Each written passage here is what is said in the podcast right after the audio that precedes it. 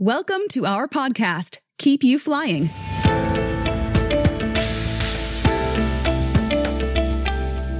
In this podcast, Lufthansa Technik's experts deep dive into their field of knowledge in aircraft MRO and provide exclusive insights into the design and production of parts for VIP, special mission, and commercial aircraft.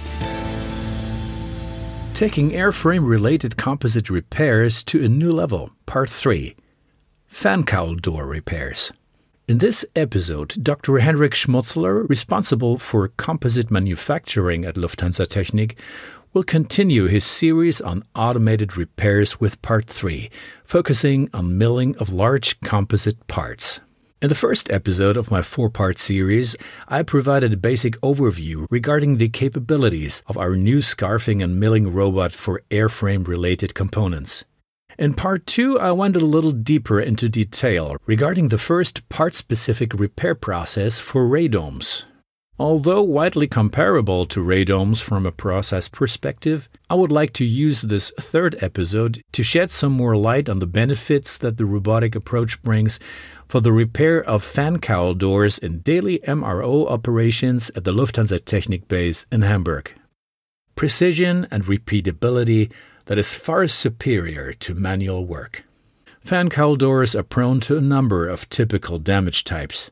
During ground handling of a commercial aircraft, these components frequently suffer various unintended mechanical loads, often resulting in delaminations in their outer skin and disbonds between the honeycomb core and the composite skins.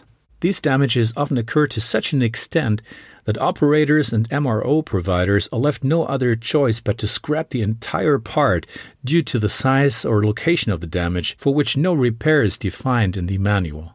Consequently, the resulting exchange and acquisition of a new part poses a heavy financial burden on the aircraft operator.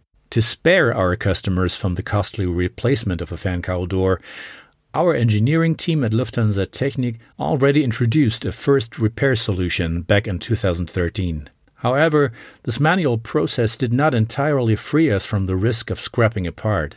Back then, if the inner skin had been damaged during to the excessively required manual grinding, our repair solution could not have covered the damage, and the part would have been written off as unsalvageable. This is where our new robot system really lives up to its potential by offering precision and repeatability that is far superior to manual work.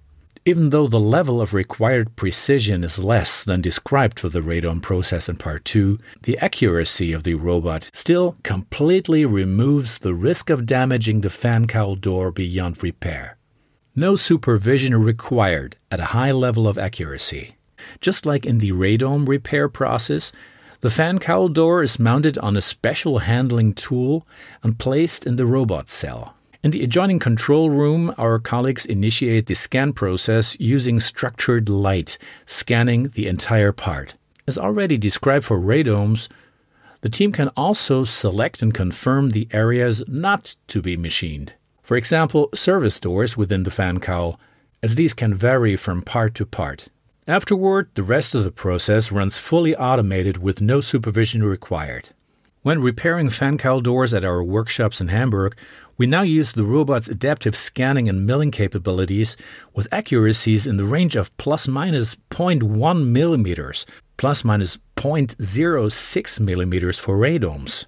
This level of accuracy is more than enough for the consecutive repair steps and even more impressive considering the various challenges that had to be overcome during the development. When we conducted our first test series with fan cowl doors, we found out that the part geometry of fan cowl doors can vary significantly compared to the required accuracy, as these parts sometimes experience significant deformation during their extensive service life.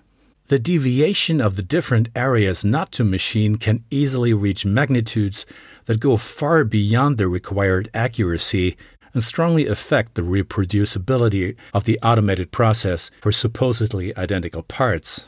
Additional deformation can occur during the actual milling process when the plies and honeycomb material that compensated thermal stresses during the manufacturing are removed. The resulting deformations here also surpassed the required accuracies and therefore had to be carefully taken into account when we developed and industrialized the robotic process. As already described for radomes, balancing the geometric variance of a part versus the required support for its machining process is also important for the fan cowl doors. Uncomfortable working positions are a thing of the past. Another commonality between the fan cowl doors process and the radome process is our aim to relieve all employed personnel from uncomfortable and potentially unhealthy working conditions. During the manual repair process for fan cowl doors, the amount of manual grinding was so high that my colleagues often occupied our grinding room for several days. In addition to the fact that a full protection gear is always required due to the high amount of dust, the grinding work, moreover, had to be carried out in mostly unergonomic working positions. With the grinding of fan cowl doors now fully taken over by the robot, both the protective gear and the uncomfortable working positions became a thing of the past, much to the delight of my colleagues on the shop floor. In this regard, it is important for me to highlight that our new robotic process never aimed at replacing our colleagues. Instead, the idea is to significantly improve their working conditions and to allow them to concentrate on other, more rewarding tasks, like challenging repairs instead of the dull and repetitive tasks connected with the time consuming grinding and cutting.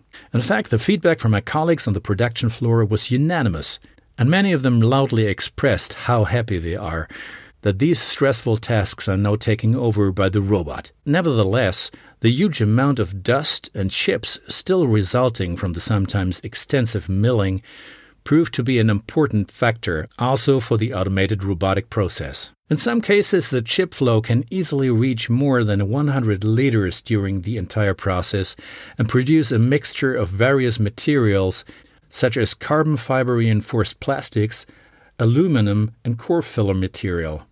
Consequently, we not only had to choose a robot system with sufficient dust protection or waste removal systems, but also had to implement an effective explosion protection for the entire robot cell. Even more special factors that need to be taken into account for the automated repair of airframe related components will be highlighted in my concluding episode 4 on inlet cowls. Please stay tuned. Thanks for joining this episode of Lufthansa Technik's podcast, Keep You Flying. If you'd like to hear more from us, don't forget to subscribe. For more deep dives, also check out our LinkedIn channel, where we regularly share expert content.